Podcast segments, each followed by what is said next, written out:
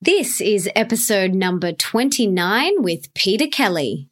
The Melissa Ambrosini Show. Welcome to the Melissa Ambrosini Show. I'm your host, Melissa, best selling author of Mastering Your Mean Girl, and I'm here to remind you that love is sexy, healthy is liberating, and wealthy isn't a dirty word.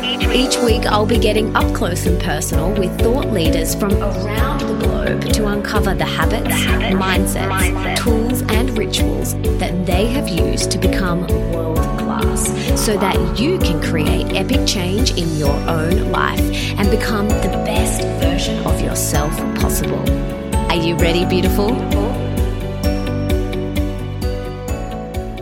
Recently featured in Forbes magazine and also named in Inc. magazine's list of top 27 female entrepreneurs changing the world, she is a divine soul and a barefoot bandit on a mission to unleash the genius of Gen Ys globally. She dropped being a PhD science nerd at age 22 and went on the pursuit of that thing that was calling her higher. That's when she found her first business pursuit in the network marketing and became a seven figure a year earner by the age of 26. Her network marketing journey led her to her bigger, more global soul work. And she's now building a global enterprise, Jeaniius, a global hub of nakedly brilliant people mobilized to create epicness for our planet through conscious enterprise and magical collaborations. Sounds good to me.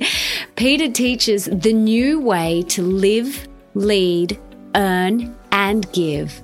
And what excites her the most is bringing her brilliant, badass generation together as one team and one family so that we can gift our planet and our kiddies an environment where they can truly thrive. You guys are going to love Peta. We have had many, many mutual friends and been connected on social media for years and never lived in the same city and never really got the opportunity to connect. And she recently moved a few streets away from me. So I am so grateful that we got to meet in person, and her and her husband are just so beautiful and doing such great things in the world. And I'm super pumped for you guys to hear from her today. In today's episode, we chat about how she became a self made millionaire at age 25, how she mastered her mean girl to retire her mum at age 26, how she busts through fear today, why rewriting your money story is key to abundance, and how you can do it, why alignment is the key to financial freedom the one tool that will change your relationship with money forever, why being nice to money is imperative, how to become financially free, her three powerful M's that will rock your life, plus so much more. For everything that Peta and I mention in today's episode, you can check out in the show notes, and that is at melissaambrosini.com forward slash 29. I'm so excited for you guys to hear from this real, awesome, and divine woman, Peta Kelly.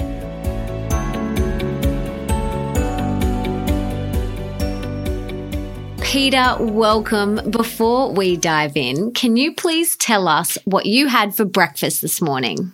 Oh, I had a smoothie, um, and it's just loaded with super duper nutrients. And then I put granola on top of the smoothie because I'm pregnant and I just am eating for two. So I had a delicious breakfast this morning, and breakfast is my favorite. Oh, me too. It's the best. Now, I am super pumped to have you on the show today. And you have such an epic story. For those that have never heard about your story, you became at age 25 a self made millionaire with an organization of 40,000 people globally. But I'm guessing this just didn't happen overnight. So, can you take us back and tell us how you got to where you are today and how you became a self made millionaire by age 25? Yeah, but it's just crazy to think about those words. Like I never think about, you know, multimillionaire or anything like that. But it's it's just so wild. Like I look back on my journey, and it's it's it's so fun to look back. You know, it's so fun, but it's just it does sometimes feel like I was like put into a washing machine and like tumbled around and then spat out. And now I have like this awesome story. And so many, so much of it feels like I'm still learning what happened now.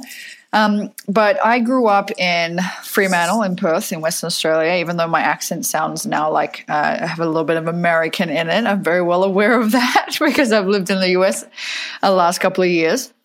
Um, and I was raised by a single mom of four, so I was always taught to work really hard and to do whatever you needed to do to uh, fulfill what you really wanted to do. You know, my mom's my mom worked super hard as a teacher um, with four children on her own because she just she wanted us to have everything. And she just always taught me that there was absolutely zero excuses and that you know you can like just get it done. And so i always had that attitude. And when i went through school i knew that um, I always had a big goal to become a doctor by the time I was 25. So I went to school. I worked really hard, and then I went to UWA, and I got a, um, I got into the course I wanted to get into, which was exercise physiology. And then I did my honors, and I got my paper published, and I was really on track to become a doctor, like a PhD doctorate by the time I was 25. And I thought that that was just like the path, the way, you know, this is, this is it. You know, like if you're so lucky to get a PhD scholarship, you go for it.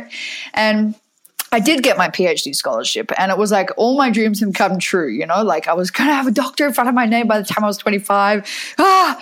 Um, and another big one of my goals was that I wanted to retire my mom. So, as I said, she was a single mom of four, um, just hardest working, most selfless woman I know. And I just thought, well, you know what? If I become like a doctor in my field, maybe I can just earn a lot of money and and give some to her every week so that she can just finally have a week off. You know, you know like just give her a break. And um, but when I got about six months into my PhD and I was getting ready to share my um, my proposal with the board, I just had like this overwhelming feeling of it, it was like this this overwhelming feeling essentially of are you really happy? It was like my soul was like screaming at me, like, can you just stop a minute and check in? Like, are you really happy?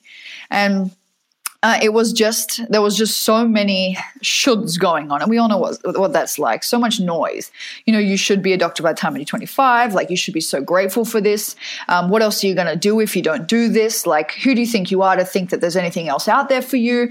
And so while my soul and my body actually was telling me peta it's time to move on from science now and pursue something else um, my head very much was not letting me and so I battled and I battled until one day, and I always describe it. It was like the boombox in my head just exploded, and my soul just had the microphone. And she was like, okay, this is what you're going to do. You're going to leave your PhD now, and you're just going to trust me, and we're going to take a leap. And there's something else for you. And that was that was tough because you know I had my whole life planned out. Um, I was 22 at this point, um, but I trusted and I leapt. And that's when I fell into the world of um, the world of network marketing, which was my first uh, real business venture. And I had no, I had no business uh, experience in my family. You know, I did not come from a family of money. Obviously, you know, my dad worked in the mines early in our life. My mom was a teacher. Just, just no one you know i didn't i didn't have business in my blood essentially um, but when i was introduced to this business model I started to, uh, and there's a long story there that I won't get into because I want to get into more of the juicy part. But I fell into the business model accidentally, and I started to realize the potential of what it could mean for um, not just for my life and for my family, but for my generation. And there was no one at that time who was like a young millennial who was really who was really doing this, who was really um, using this network marketing business model to uh, live life on their terms, to lead a team, to cast a vision for others of what their life could be like. And so when I finally grasped what it could do, I felt like I was almost like anointed, like, okay, Peta, look, this is a business model. Here's what it can do. Here's what it can teach to your generation. Now just go and freaking do it.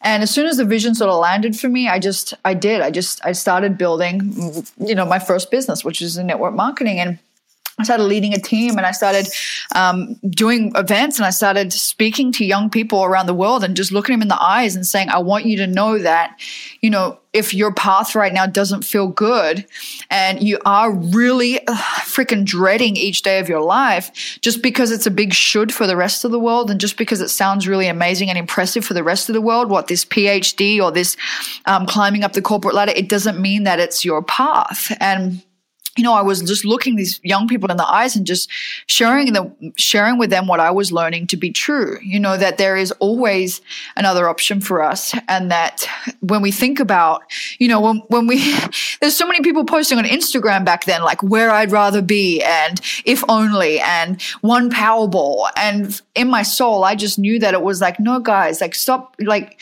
that sh- they shouldn't just be freaking hashtags. Like we we really can live. Like we're so freaking privileged to be alive right now at a time where like our brilliance is just so welcomed and anything really is possible. So and I just wanted to be that example for young people to to show them that you can build something really meaningful and you can have a thriving income and you can do what you really wanted to do. And for me, that was retire my mom, um, and I did that in April 2015 along with my brother. We retired her, and you know we've been able to go on family holidays that we never could go on before. But more than that, I've been able to um, partner with organizations in, in Africa and Bali, um, you know, all over the world and just give and be that example for young people of what you can do if you just literally turn the shoulds right down and ask yourself, like, all right, what do I really want to do? And so I, I built that business for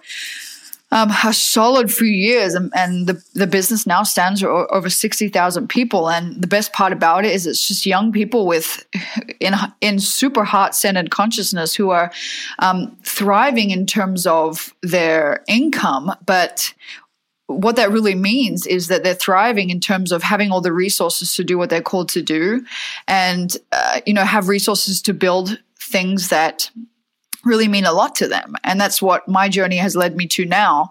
Um, you know, I evolved even out of network marketing to now build you know events and programs and um, foundations and things that mean a lot to me so that i can just be be part of this game of life you know in a way that i think we're we all so badly want to be but to never ever have that guilt of you know thinking that because we require abundance in our life to fulfill our life's mission that we're bad or that we're um, greedy or that you know but it's like some of us with these big soul callings we just got to own the fact that money's on our team and you know, when we have money in the right hands, we really can evolve consciousness. And conscious enterprise is such a, a beautiful gateway for the change we all want to see. So that was my journey from science to network marketing to now conscious enterprise and working with millennials all over the world. And it's just been crazy, but the best.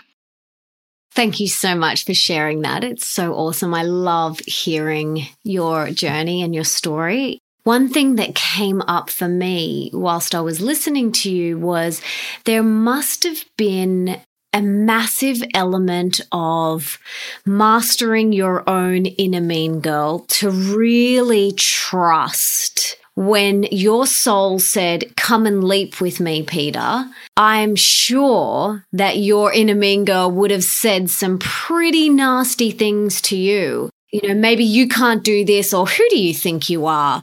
How did you move through that fear back then? And today, how do you move through it when it pops up today? Yeah, and it, there was so much Mean Girl, um, and it's still. I mean, like you said, there's still Mean Girl, um, but yeah, like, like I said, the the Mean Girl really came to me in the form of um, back then. In the, and this is when I didn't really understand the soul and the ego back then. Like I wasn't, you know, I wasn't super well versed in this idea of like the voice and the noise. But when I think back to what it sounded like, it was just like, Peta, you have to work hard at everything. Like who do you think you are that you could actually like want more than just the traditional job like you know you're so grateful to have a phd scholarship like like who it just was like who do you think you are like you don't know anything about business. You don't know anything about anything other than science and sport and school. So why don't you just stick to that? Um, you know, who do you, who do you think you are to think you can retire your mom? Like who retires their mom when they're 25? That's stupid. Just you know, it just all the things that are trying to keep us safe. And it did sound a lot meaner back then than I think it does now because it's just a little bit out of control.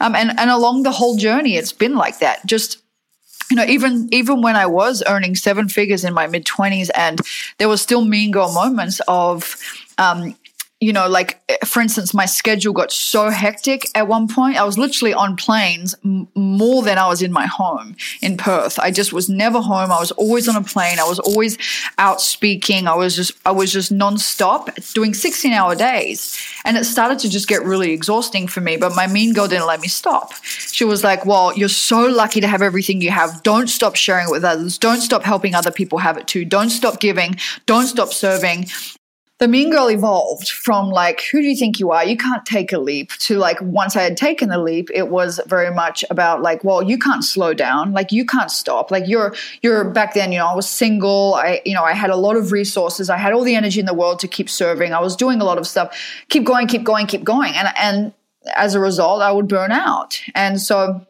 and I started to learn over the years what um, what was my mean girl and what was my noise, and I call it the voice versus the noise. And and sometimes they're very blurred. You know, sometimes the the noise sounds like the voice. And sometimes the voice sounds like the noise. And there's and it's like our ego and our soul. Sometimes they sound the same. The ego or the mean girl they're so crafty. And as we evolve and as we expand they've got to get even craftier because we get even wiser and we get more expansive and we get in more and even more in touch and in tune. So over the years as i started to learn more about you know this concept of soul and ego and and me girl and noise and and the inner voice um, you know, my mean girl did have to start working harder. I had to start um, becoming a little bit more crafty and, you know, and subtle as well. You know, and like I said, sometimes what I most wanted to do was have like a day off here and there. And there was for so long, I just didn't let myself because it was my mean girl saying, well, you you, you know, well, now you have everything. Like, why, why do you deserve a week off? Like, do you know, there's some people in the world who aren't eating. Like, do you know you still have work to do? How could you possibly have a rest when there's still all these people who need you? Like, there's so many people who are hungry. Look at all the mums who can't afford nappies. Like, just over and over and over again. And although, you know, my soul very much sometimes sounds like that, like, keep going my body was telling me, no, Peta, you, you, you know what? You can thrive and serve at the same time. Like your service should never be out of obligation and guilt and, oh, but I feel so bad, so I must. Like our service should always be out of inspiration. And so I learned that. And even just now, it shows up all the time in like, you know, that's one of my patterns, this inability to slow down. It's like, you know, it's just like this over over the top sense of responsibility that I have, and my mean girl, my noise plays on it all the time. It's like, well, um, it's just this this carrying the whole world on my shoulders, right? And like, well, you know, if you don't do this, then who's going to? And you know, well, you know what? If you don't speak out on this, who's going to? And you know, what if your tribe thinks that you're not? You know, it just it just this over the top voice of over responsibility, and I've just really learned lately that when it does start to get loud and when my body, because I think the thing is, you can always feel it in your body. What's the difference between your soul and your girl? You can always feel it in your body. One of them feels grounded and sure and spacious, and the other one feels tight and desperate and anxious and heavy. So I think the first thing uh, I learned to do was just to know the difference between the two. And secondly, just recognize when when my mean girl, my noise was getting loud, it was a sign that I really needed to pay attention and unwind my nervous system and slow down and and tune in because when the noise or the mean girl is loud, it means that the the soul really doesn't have much room to speak because everything's so noisy, everything's so fast. The nervous system is just go go go go go. We're just you know book to podcast to computer to phone to laptop and so that's what I've learned is when I can just really control that and really master the the spaciousness I let myself have in my life, then I can hear more the difference between what is trying to keep me safe and the voice that's trying to let me expand. And although there there's very subtle differences, when we can um, unwind our nervous system, I think they become a lot more clear. Mm. Something I'm currently working on is when I'm on, being on, and when I'm off, being fully off. Like not being half off and having one toe over looking at my phone, so to speak, but when I'm resting or relaxing or being with my family, being fully there, not thinking about work or scrolling Instagram whilst I'm talking to Leo, you know, just being fully where I'm at. And it sounds like that's, you know, something that you're kind of experimenting with as well. Mm-hmm. Yeah, definitely. You talk about all these limiting mean girl beliefs that you had when you first started. I believe that it's possible to dissolve the source of limiting money beliefs and rewrite our money story. So, how can we do that? What are the tips, the tools, and the tricks that you have used with your tribe and with yourself? Because for me, I hit rock bottom when I was 25 and ended up in hospital. And I realized that I had a lot of limiting beliefs in every area of my life. And one that I'd learned from my parents was that money was hard to come by and you've got to work really, really hard. Because my parents didn't have a lot of money. Um, my dad migrated to Australia when he was about nine years old and didn't speak a word of English. And he finished school in year 10 to go get a job so that he could help contribute to my dad's family. So he has this real hustle mentality. You gotta work really hard, Melissa, you know? And so I had to do a lot of rewiring and reprogramming and rewriting my beliefs around money and abundance. And I know this is something that you work on with your tribe is rewriting their money story. So how do we do that?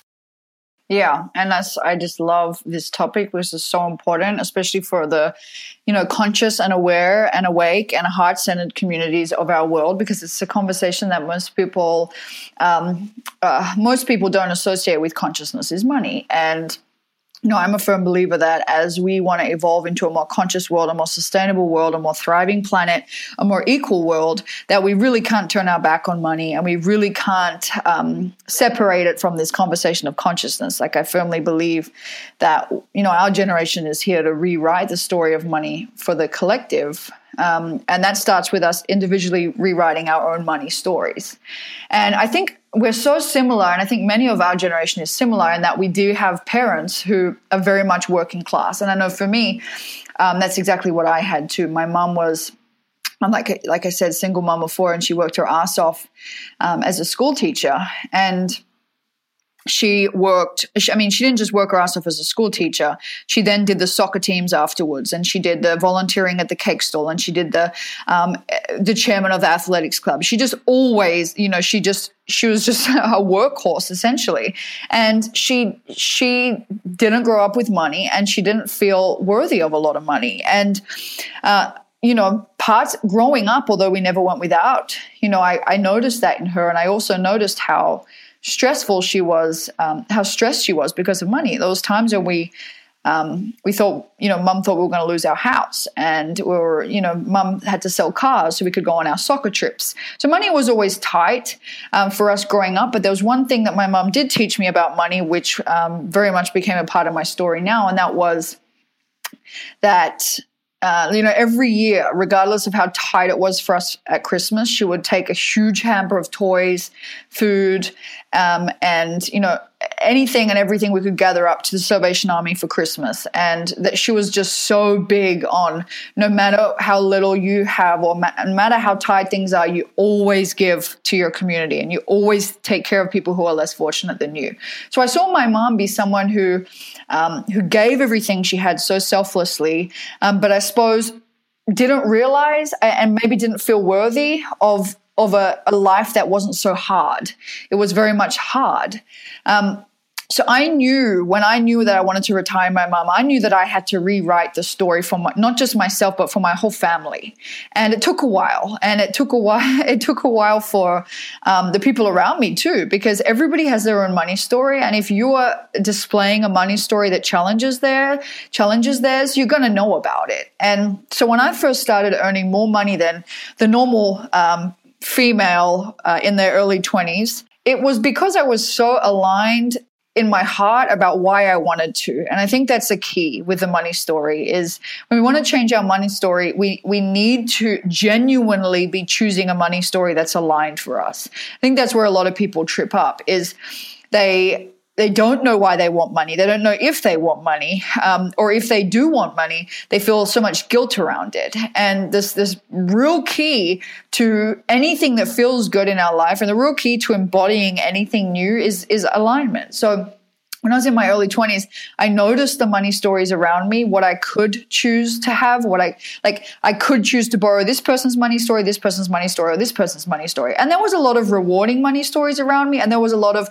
non rewarding money stories around me. So the first step was acknowledging what was my money story and what was my relationship with money. That was the first thing to, to acknowledge. And I had to notice uh, where in my life I felt like there was never enough, or where in my life I felt like you had to literally work all day, every day for it.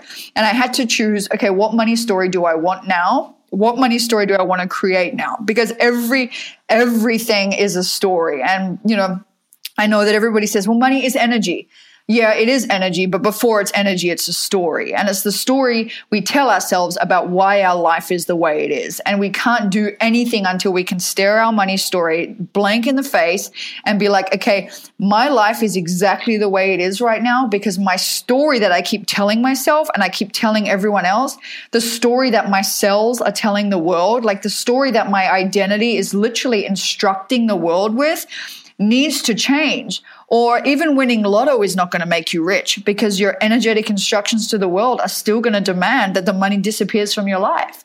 So we have to stare our money story blank in the face and we have to recognize what's my money identity? Like what are the energetic instructions I'm giving to the world right now about money?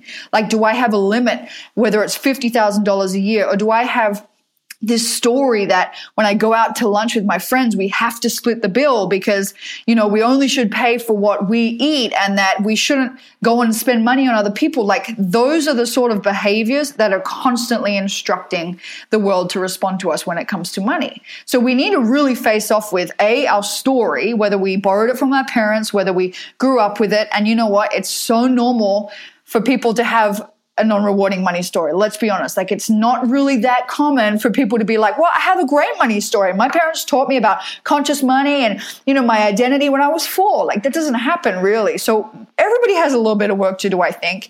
Whether you grew up with a lot or whether you grew up with a little, a lot of people's money story still needs to be woven with some alignment and some consciousness. So recognizing our story and then recognizing our um, behaviors and recognizing our identity. Like what is the instruction we're giving to the world around money right now. And I do a lot of this work with my tribe, a lot of this work. And the first thing I get people to do is to write a love letter to money. And this is something that my whole tribe comes back to me with, and they're like, I'm in tears. And I'm just like, well, why? Like, tell, tell me what went on. And I guide them to do this. And they say, I just didn't realize how terrible I was to money and how much I blamed it for everything and how much resistance and like toxic residue I held in my cells towards money. So I get people to write a love letter to money first. And I get them to write it like, literally like, dear money, like, you know, well, uh, we go way back, and you know, I, I remember when when I was little and watching my mom and dad fight over you or whatever.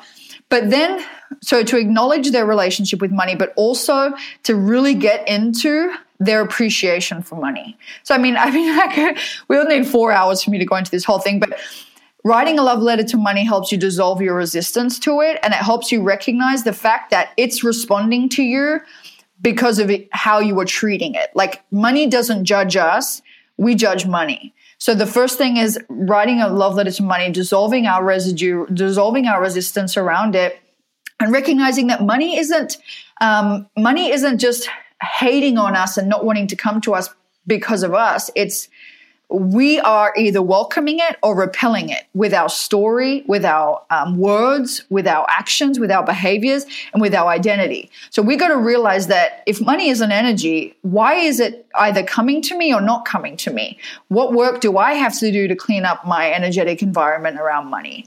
And then we move on to another step, which is a genuine appreciation. And a lot of people don't appreciate money at all. And you don't have to be rich to appreciate money. Everybody listening to your podcast right now can afford Wi Fi, can afford an iPhone or a Samsung or whatever to listen to this podcast. And there's so many ways money is already working in our lives, like heating bill, Wi Fi, being able to afford healthy food, you know, being able to have all the ways that money is already working in our life. Like we all have online banking. Why? Because we are participating. Money is coming to us, right? And yet we wonder why it doesn't come in greater amounts.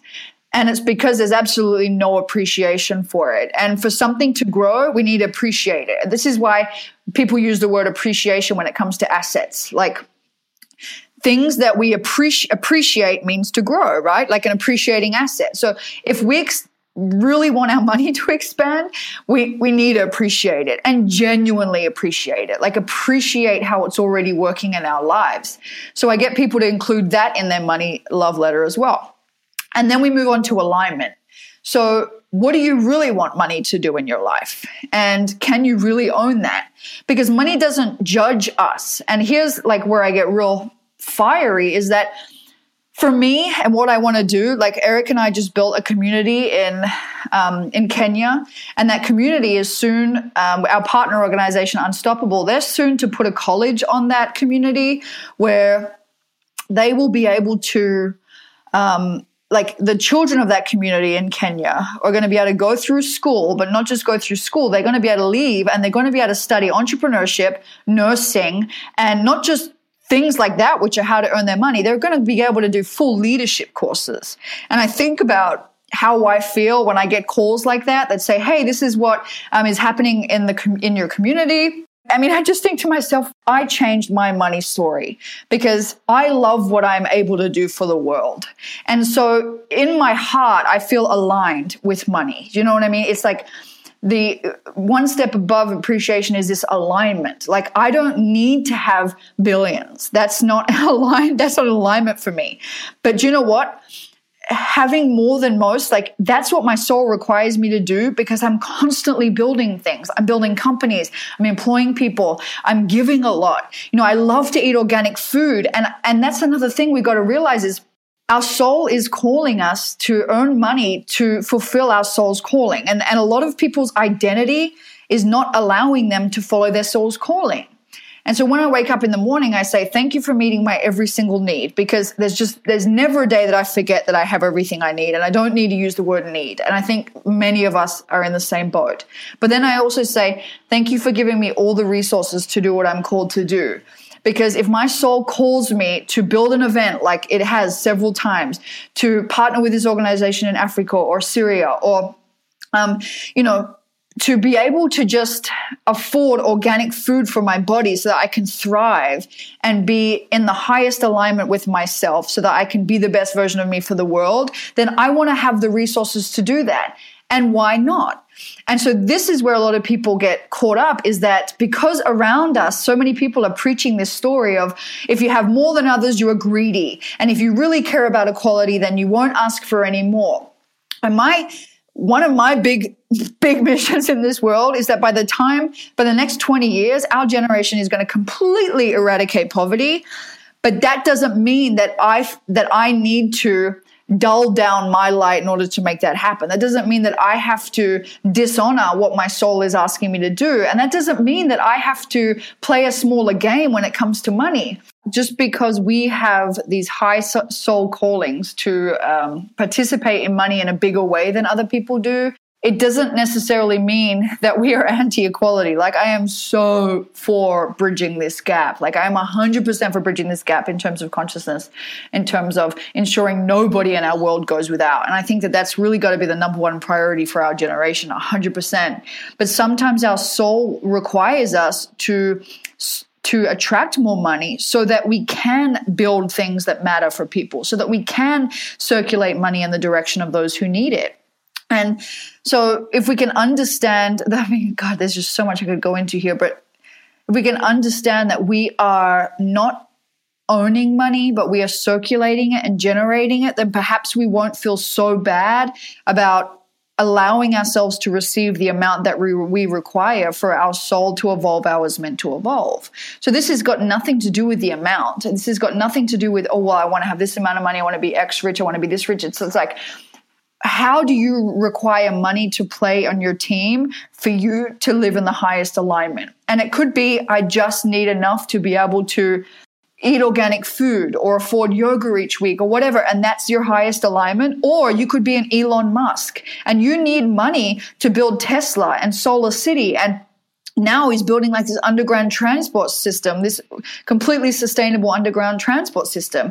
Imagine if Elon Musk had the same money story as someone who just wanted enough money to be able to afford yoga each week. Both of the stories are beautiful. Both of the souls' journeys are beautiful, but it's just one person requires more in able to do what they're required to do for the world. So I think this idea of alignment is so important that we can stop and realize, hold on a minute what am I, what do I really want? How worthy I am to have it. Or perhaps I'm judging myself um, as a conscious, aware, awake, heart centered person that I will be taking away from people if I ask for more myself. And this is where the conversation has to change to, uh, you know, we are sometimes being called to build beautiful things for the world, create things for the world. And if we are constantly ignoring how money can participate with us, then perhaps we are doing less for the world than if we can just be in alignment with what we're being called to do. So, you know, if we can just get into alignment with, you know, what is your money story working for you right now? Whether you do want to build something big or whether you just want to thrive a little more, whether you just want to not be worrying about your bills, whether you just want to be able to afford to go to personal development events, have the tickets, can you just own the fact that money is allowing you to do this and that money does have a role to play in the evolution of your soul? in the way you thrive and also in a way that we actually change the world in the direction of consciousness. So if there's people listening who are just like, okay, well, I don't want to build anything big, you know, that's crazy for me. I don't want to, you know, I don't want to build um, communities in Africa. I don't want to do what Elon Musk does. That's fine. Can you at least own the fact that you deserve to have what you need to thrive and that abundance does not mean that by you having more, someone else is going to have less and that that doesn't take away from our goal of really giving a shit about this world and really making sure that those who have nothing can have the basics that they need. And I think that that's what we need to stop borrowing those stories that make us pick. You know, like I want to have organic food, but I'm still going to always make sure that I am distributing income and that I'm I'm working on things that help the the gap become closer together and there's not people struggling. So I think that people just got to stop um, throwing guilt all over themselves and to start being like, hold on a minute, how can I thrive? And how can I actually do more for the world and do more for the causes I care about because I got out of the way of my crappy, old, stinky money story? Because right now, everybody is like, well, you know, this company sucks because it's not sustainable and rah, rah, rah. The only way for us to flip it around and create a more conscious world is if we, the heart centered, conscious people, s- start playing, right? And that doesn't mean we have to all get rich. It doesn't mean we have to all want to drive Ferraris. And, you know, I'm, if you look at my handbag right now, it's an $80 one that's indestructible. It's like, it doesn't mean you have to want to be frivolous. It just means get out of the way of what money is trying to do in your life because you could actually be it could actually reward the world and reward consciousness a lot more than you you playing this scarcity game. Mm, I couldn't agree more. It took me a little while to rewrite my money story. Like I mentioned before about my dad, you know, they didn't have a lot of money, but my mum was also one of eight children. And they, you know, five of the girls would have to sleep in one bedroom with, uh, you know, a couple of single beds to share. And it was really challenging. So for me, I had all the common limiting blocks that a lot of people have. And what the block is or what the thought is doesn't even matter. I love what you said. It's like, is it working for you right now? Are you happy with your money story? If you're happy, great. High five to you. But if you're not happy, it's time to do something about it.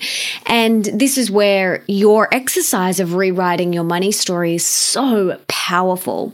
And something I love about you, Peta, is you refer to money as a her. And you say that money is always listening. Now, I've always said the universe is always listening.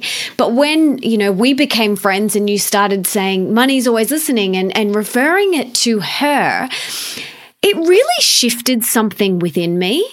And I've done a lot of work on rewriting my money beliefs, but it has allowed me to soften toward money a little bit more and just appreciate it even more. I don't know why. I can't really explain it, but you know, just having, you know, you in my ear, referring to it as a her and reminding me that it's energy and, you know, saying it's always listening, like it's really hit home for me. And I have, you know, my husband whom you've met, he didn't grow up with limiting money blocks. So, which I found really, really interesting because he's got two siblings and they do have limiting money blocks.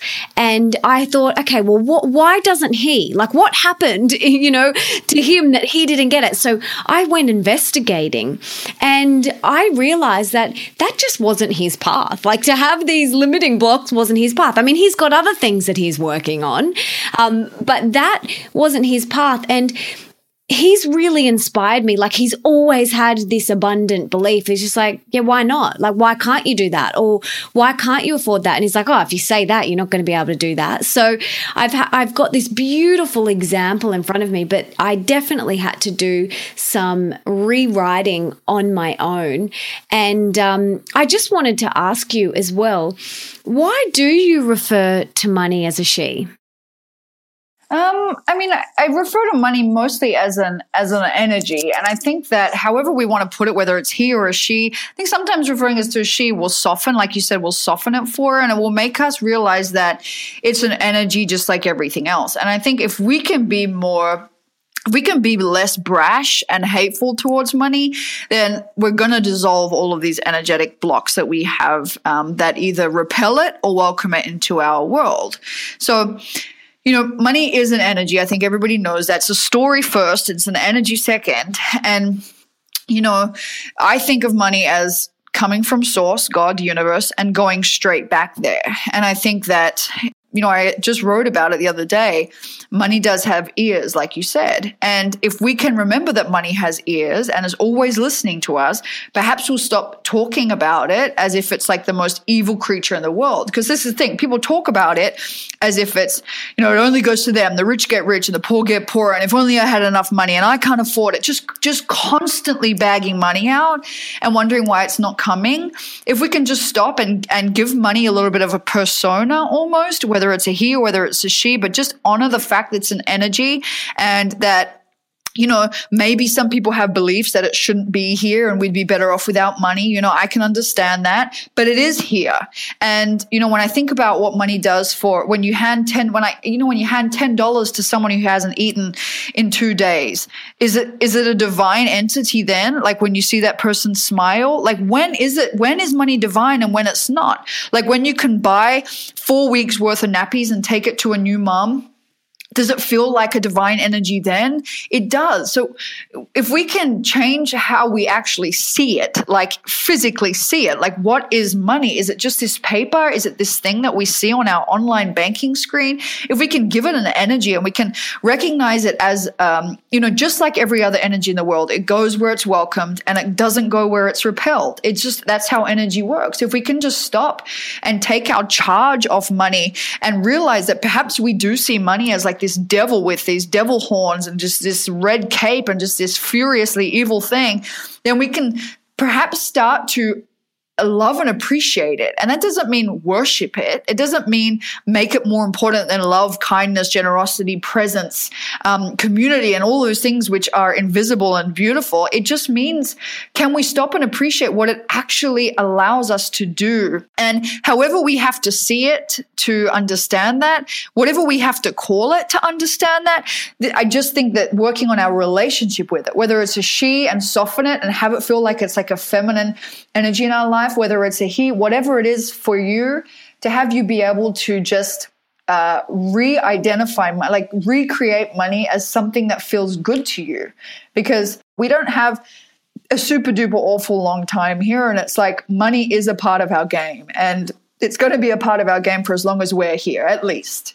So why not start playing with it in a way that feels better? Why not start acknowledging it as an energy that can do so much freaking good in this world. And it can rebuild systems that doesn't work. It can create conscious companies that reward our planet. We can create a different story for the collective where it can bridge the gap between those who have nothing and those who have a lot. Like we can completely rewrite this story but we have to soften to money and stop uh, and stop seeing it just as the worst thing in the world that hates our guts. Because like i said before money doesn't judge us we judge money. Money wants to help us with our life purpose. That's why it's here. Again, we can argue all day long that, well, you know, the, the, world would be better if we didn't have it and we just traded our skills. Yeah, that, I totally get that. I mean, and I'm all for that. Like, my number one freaking mission here is that people, no one goes without. But money is here. We didn't create, like, it's here. So, how do we play a better game? How do we soften this charge around it? How do we be more conscious with it? How do we let it re- reward our lives and allow us to thrive and live in more alignment? How do we use it in the direction of consciousness? How can we use it to achieve all of these goals we have for humanity? Like, how can we play a better and more rewarding money game rather than just playing the same old freaking song just I wish it wasn't here. It would be better if we just traded our skills. Like it's just it's just not getting us anywhere. We've just got to change the story. We've just we've just got to do a better job. And you know, it is going to be these these beautiful conscious people of the world who are going to do that. Like you don't like what Trump is doing, like play play. You know what I mean? Like don't just watch the TV, like play. Build something, create something, like give to people, like play, like stop looking at the leaders of the world for the ones who are going to build the world that we want. Like we've got to play, and it's and it, money is a it's a part of that. And like I said, it's not to be worshipped, but it's to be. I suppose just acknowledged for the teammate that it can really be, you know, and not just this annoying thing that just stresses us out every two weeks when we see our pay or whatever. It's so true. Like many years ago, when I was thinking about what I wanted to stand for, and what I, what legacy I wanted to leave and and what I wanted to do in the world and that is to inspire women to become wildly wealthy, fabulously healthy and bursting with love, right? And when I was thinking about wildly wealthy, that is being wealthy in every area of your life, like not just your bank balance. Like, I want people to realize that they can feel wealthy in every area and they can be rich and abundant in every area of their life. Abundance in all areas of my life didn't happen until I really, really rewrote my money story.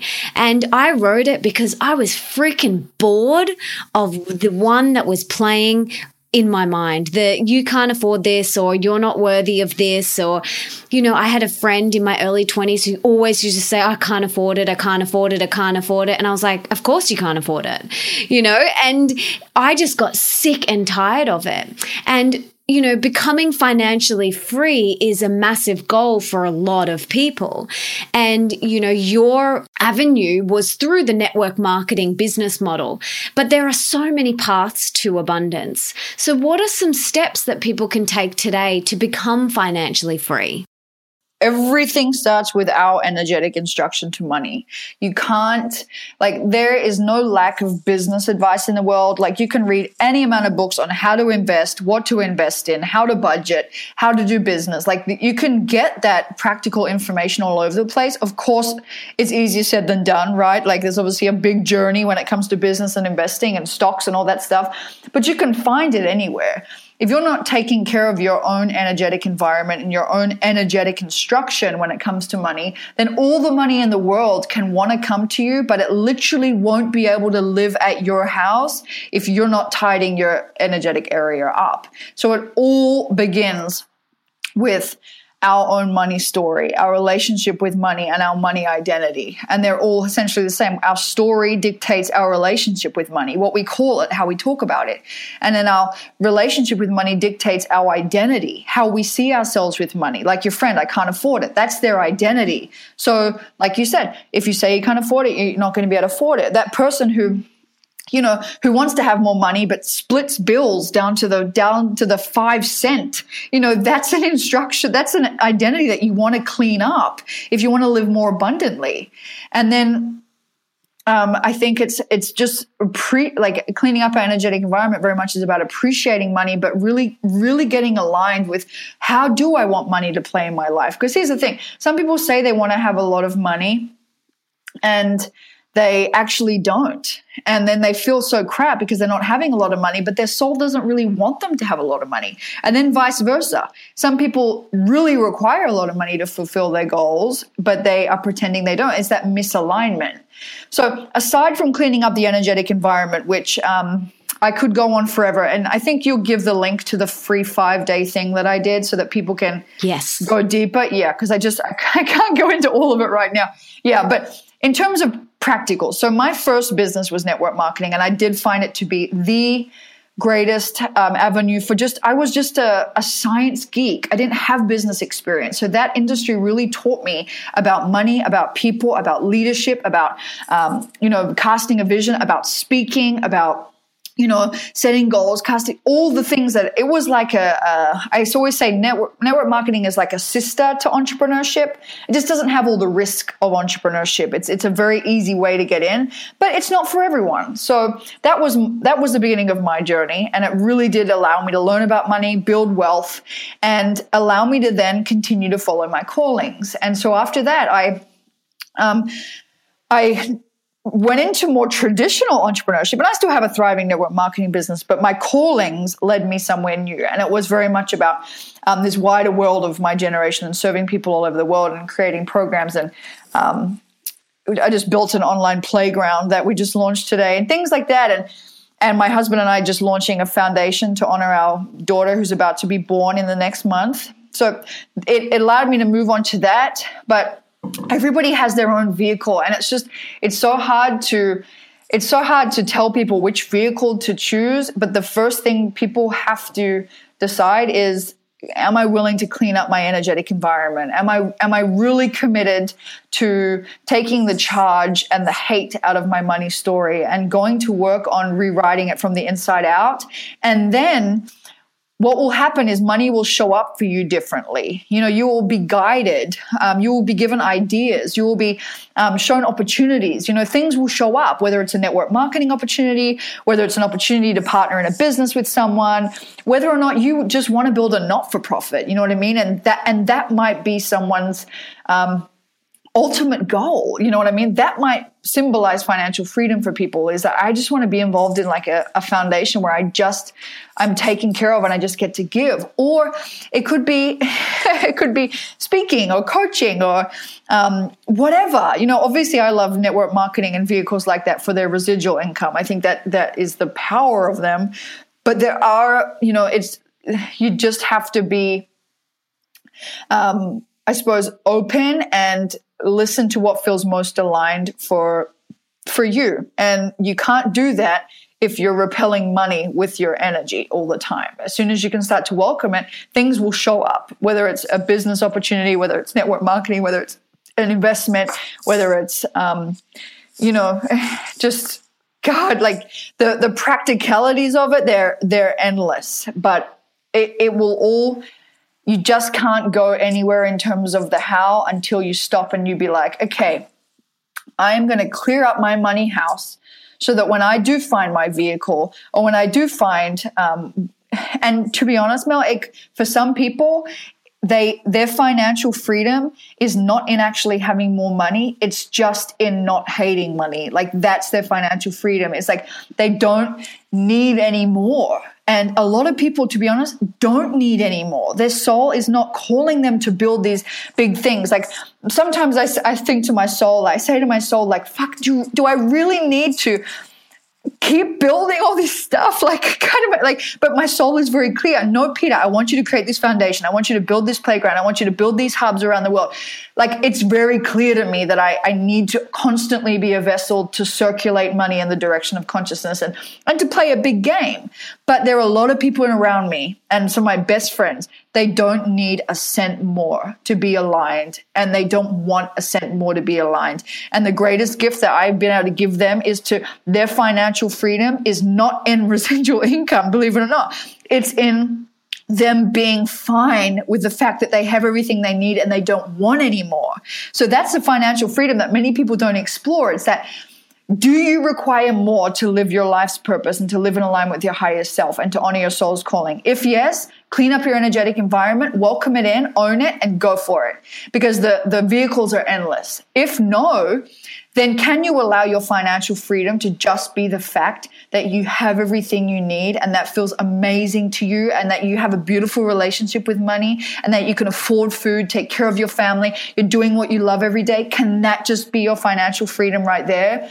And I think if we can realize that this is not about the amount. It's about the alignment and it's about letting money play the role in our life that our soul wants it to play and recognizing that our soul and money don't have to be different games, they are the same game. And when we think that's financial freedom, bridging our soul, our soul's evolution and our soul's desires and our money story together as one, that is when we reach financial freedom, no matter what vehicle um, you choose it. Because you could do something like network marketing or investing or real estate and you could still not be financially free because you're you haven't taken care of your energetic environment you know what i mean? You, you could still be striving for millions and your soul doesn't give a shit about millions or you could be you know what i mean? It's just it's alignment. Financial freedom is complete and utter alignment with your soul's purpose and your money story. Mm, totally. And some people that I've spoken to, I've said to them, you know, if, if you won the lotto, would you do anything differently? And some people are like, mm, no, I'm content, you know? And so it is different for everyone. And it's about tuning in and getting aligned. I love that you've just kept on dropping that word alignment, align, align, all the whole way through the podcast so far. So I'm curious to know now what is one thing that you're currently working on or would like to improve or work on within yourself at the moment? Is there anything that's really at the front for you? Yeah. I mean, there's always so much stuff. It's like just when you think that you've mastered a level, and along comes another one. Like I think of life as like a Crash Bandicoot game. Once we master level eight, then level nine presents itself and we have some new exciting things to master then. It's just so fun but never ending. Um, but i did a post the other day on my wall and it was about um, real leadership is about uh, really taking responsible for our own responsibility for our own vibration when the world is really confusing us. And in my life, I get really bothered and really upset. Like I just saw before we get on this call that Trump didn't sign the Paris climate deal. And I feel really upset by things like that. And I feel really affected by them. That's, that's part of, I think many of people like me and you and people on this call, we do feel a big responsibility for the world and we do feel upset when things like this happen. Like it's just, it's part of our, our superpowers, right?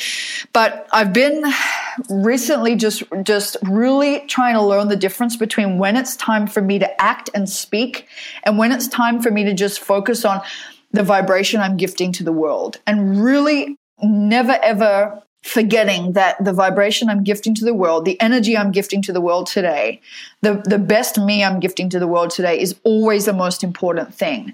And if I'm going to be protesting or speaking or writing and constantly in the action of my work without taking care of the vibration, then I'm sort of missing the point. And that's really big for me because I'm such a doer. I'm such a I can speak out on things. I, you know, I can do all that stuff, but then sometimes I will you know, be in judgment for people like this president or be in judgment for people who pollute the earth and, and just and be in this vibration that is not getting us anywhere. So I can be like the greatest protest and the greatest um, philanthropist or whatever. I can be all those things, but my vibration needs to be what the world needs it to be. And that's how I, that's where I truly believe my leadership work is in recognizing, okay, it's easy for me to be offended and pissed off that this happened on this side of the world. It's easy for me to cry tears when people are bombed in Baghdad. It's easy for me to go to bed wondering, like, why is this going on? But where my work is, as someone who cares about the world, is, okay, well,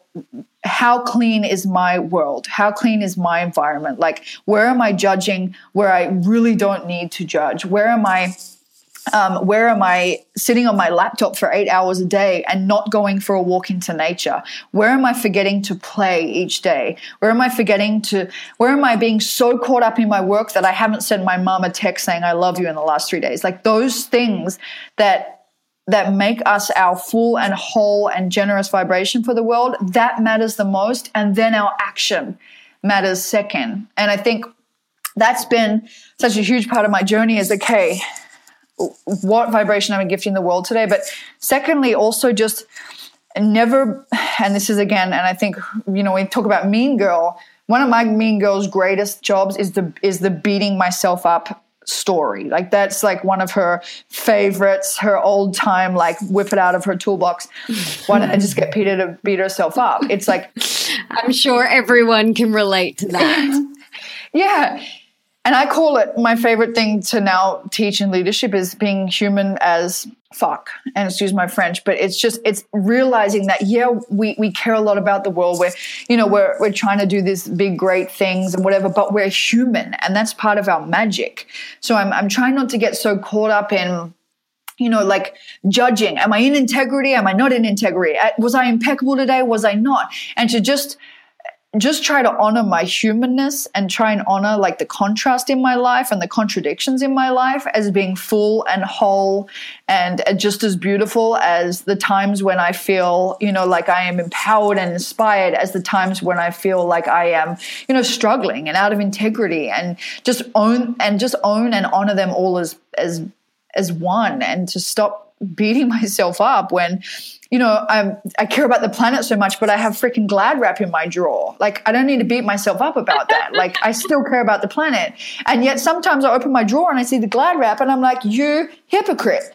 And then Get rid of the freaking glad yeah, wrap. Exactly. And then part of me is like, but the glad wrap's so handy, Peta. Like you can recycle it. Like you don't need to put it in the ocean. And then the other part of me is like, well, there's other solutions, Peta. Like, do you really not care? Can you just go and find a better solution? And so it's just like this, uh, just owning, like, you know what? I do care a lot but I'm not I'm not impeccable and I'm not 100% perfect. And I just don't think I'm ever going to be. And that doesn't mean yeah, I'm not no living in integrity. It doesn't. Mm-hmm. It means I'm always aiming for alignment and integrity. But I'm fine with when I'm just not, I'm fine with when I'm just not this impeccable human being because my heart is where my heart is and I'm still learning. And if I didn't have anything to learn, then I wouldn't be here. I'd already have crossed over and be, you know, hanging out with Michael Jackson and Steve Jobs. But I'm here because I have things to learn. And I think that's what we have to realize. Like, we are here because we are relevant here. Like, we have things to learn at this university. Otherwise, we would have danced our way over to the other side. So totally. that's why, that's what I'm working on now. Not beating myself up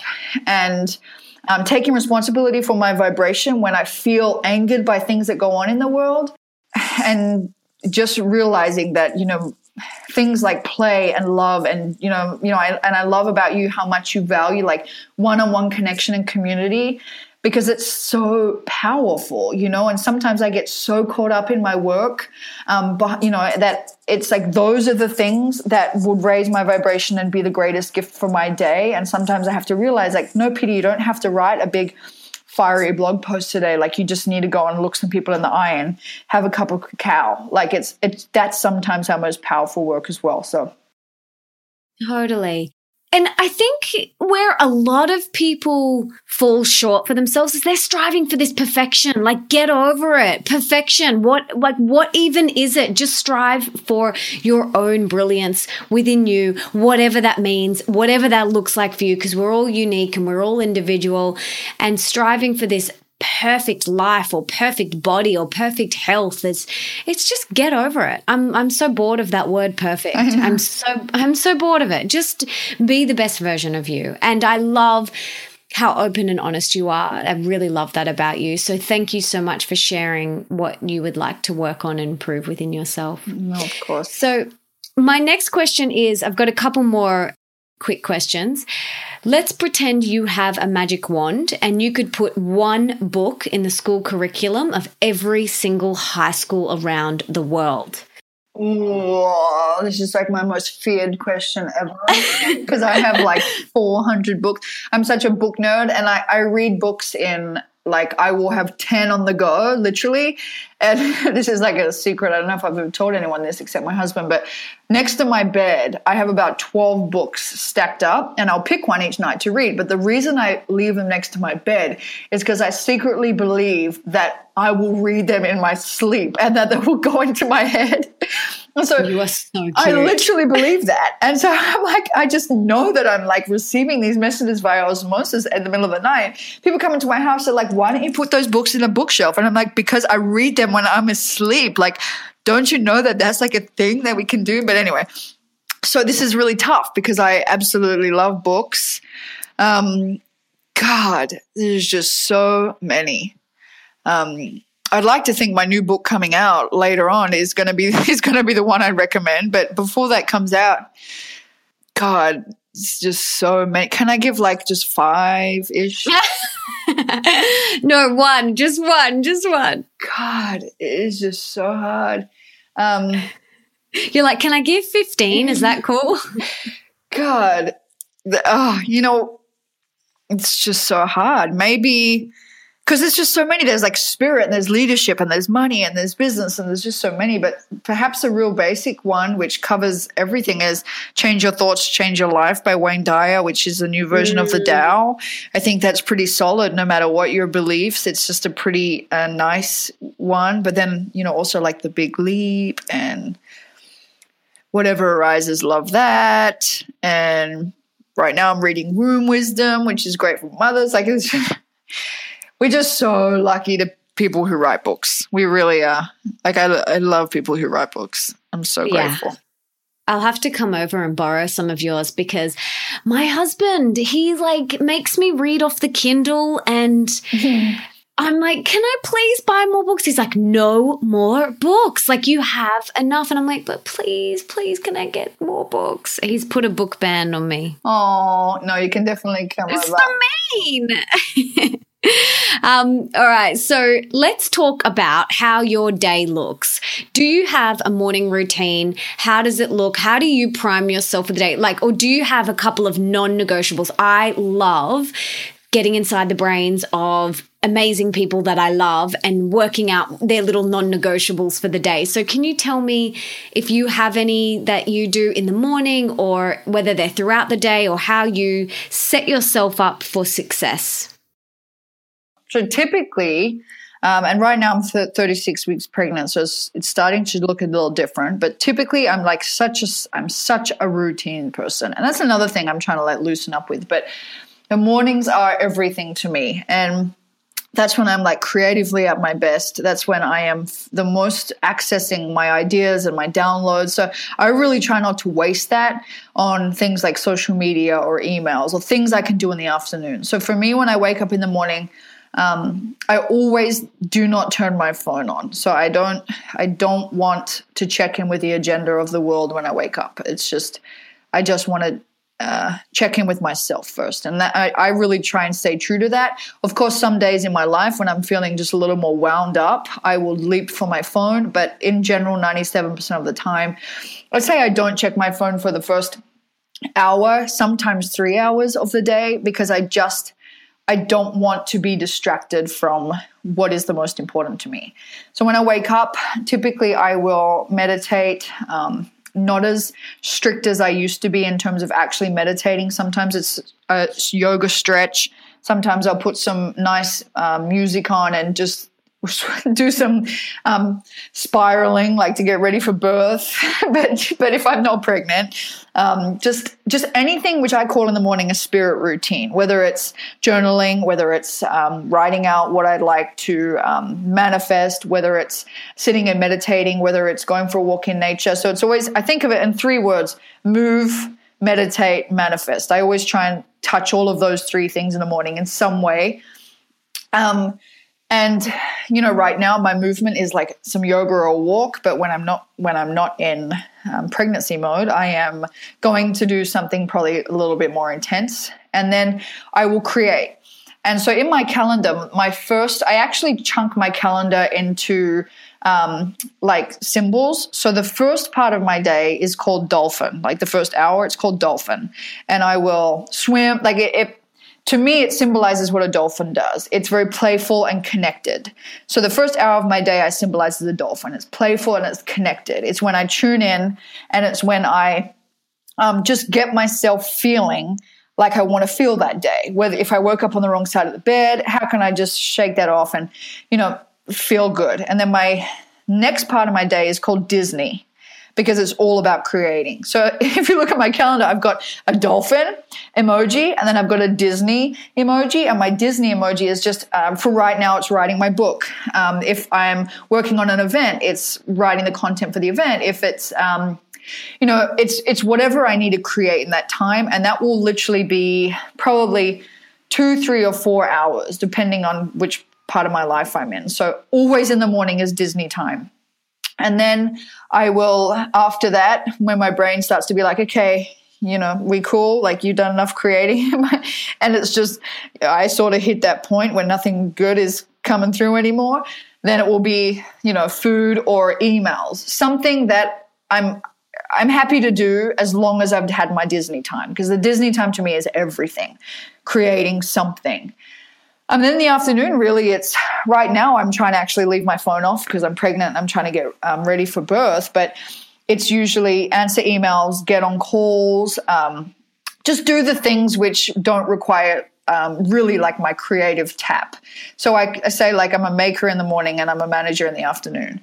And in the evening, it's nothing. And I'm really big on that. I don't I don't work in the evenings. I don't work on the weekends unless it's like I've got an event, of course. Um, unless it's like a, I did a podcast last week with someone in Europe who was in the UK. I couldn't avoid the weekend, the week night, which was fine. But but as a rule, like the evenings is just no phones for us, and um, so I'm really big on on turning the phones off in the evening and leaving them off in the morning, and just not checking in other people's agenda and be, being completely human it doesn't always go that way but it's it's our intention my husband and i it's our goal um, and so those are really my um, those are really my things but I, I i'm trying to just have less screen time right now and to just to just real, realize the power in like okay, this chapter isn't flowing for me right now. I'm to get up and walk to the beach. And we're so lucky to be in Bondi, right? So we can get up and walk to the beach and then we come back and it's like okay well thank you a million ideas that i didn't have before. Like why don't i go to the beach more often? But it's, it's always so that's what i'm learning now is really like Peta, you know that staring at a screen like trying to get through your creative like struggles by staring at the screen for an hour is generally not how your tap's going to turn on. You might want to get up and you know go and smell some flowers or go to a cafe or you know circulate energy. So just circulate some energy and get up and go and see people and just break up the day and break up the week and break up the routine. But but it's it's really hard for people to get me out of the morning. Like I'm I'm just in the habit of if anyone says you want to do anything in the morning, I just I it's almost like my I just I, I would be so confused to do anything in the morning but create because it's just it's just Disney time for me, you know. I love that. It's so good. I love that. I love it. It's very similar to how I work. You know, the first few hours is definitely meditation, movement, hopefully getting outside, and then it's knuckle down. Um, then I break for lunch and hopefully eat lunch in the sun if it's beautiful and, you know, my husband's home and we'll have lunch together. And then the afternoon is more podcast interviews and meetings and emails and social media. And then when we've got my little boy, it's picking him up. And then I'm the same there is no work at nighttime. The computers are put away, the phones are on airplane mode. Of course, that doesn't always happen, but we do our very, very best. And it's family time, you know, it's trying to limit as much screen time as possible. So I um, thank you for sharing that. Now, I would love to hear, I've got three little rapid fire questions for you. What is one of the most important things that we can do today for our health? Cleanse, I think is super important. Just cleansing. I miss cleansing being pregnant, but just cleansing, whatever that means, intermittent fasting or juice cleansing or whatever. I think it's just important to do it every now and again, regardless of how healthy we eat, because it's in the environmental toxins, which are which sometimes are the craziest. Mm. I think I know the answer to the next question, but what is one of the most important things we can do for wealth? Uh, appreciate money, change your money story, and get into alignment with what you want money to mean in your life. Mm, beautiful. And what is one of the most important things that we can do for love, for more love in the world?